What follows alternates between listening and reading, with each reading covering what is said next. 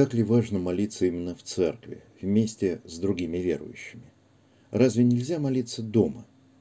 Разумеется, молиться дома можно и нужно. Любой верующий человек это делает. Но часто говорят, можно молиться и дома, имея в виду, что в церковь ходить не нужно. Нередко люди говорят о том, что они верят в Бога, но против церкви. Что же, молиться одному, дома, в лесу, по дороге на работу – это очень важно. Такая молитва предполагает, что мы согласны с некоторыми важными истинами. Бог существует. Более того, Бог активно действует в человеческой истории.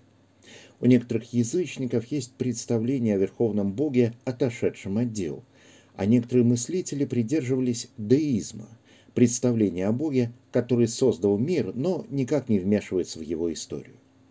Молитва, хотя бы и одинокая, предполагает, что мы верим в Бога, который, напротив, вмешивается, слышит наши молитвы, обращает на нас внимание, как-то реагирует, вразумляет, утешает, приходит на помощь. Если мы благодарим Его за заботу, просим о наших нуждах и о прощении грехов, мы тем самым выражаем веру в Бога, которому есть до нас дело. Но это предполагает, что Ему есть дело и до других людей. Рядом с вами есть и другие люди, которые молятся Ему и ищут Его, и которым Он отвечает.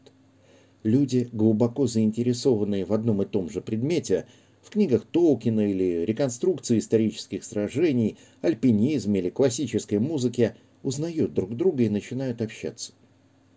Это еще более верно в отношении людей, которые ищут Бога. Обращение к Богу – глубоко личное решение – но оно приводит нас в общину тех, кто уже принял такое решение до нас. Более того, мы явно не первые люди в истории, к которым Бог проявляет интерес. Те, кто молились Ему, уже были в прошлом. Когда мы становимся верующими, мы присоединяемся не только к общине верующих, которая объединяет наших современников, но и к традиции веры, которая уходит глубоко в прошедшие столетия. Ведь и сама вера в Бога, и мысль, что Ему можно и должно молиться, не мое и не ваше изобретение. Отдаем мы себе в этом отчет или нет, и вера, и молитва дошла до нас от прошлых поколений верующих. И тогда мы неизбежно оказываемся перед вопросом, а что они успели узнать о Боге? Если верить в то, что Он есть, Он благ и Он любит людей – было бы очень странно предполагать, что никогда не пытался с людьми заговорить. Было бы очень странно признавать любящего Бога и постулировать его полное молчание.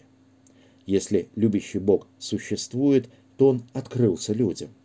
А откровение неизбежно породит формы, в которых оно будет провозглашаться, традицию, в которой оно будет передаваться, общину верующих, в которой все это будет происходить.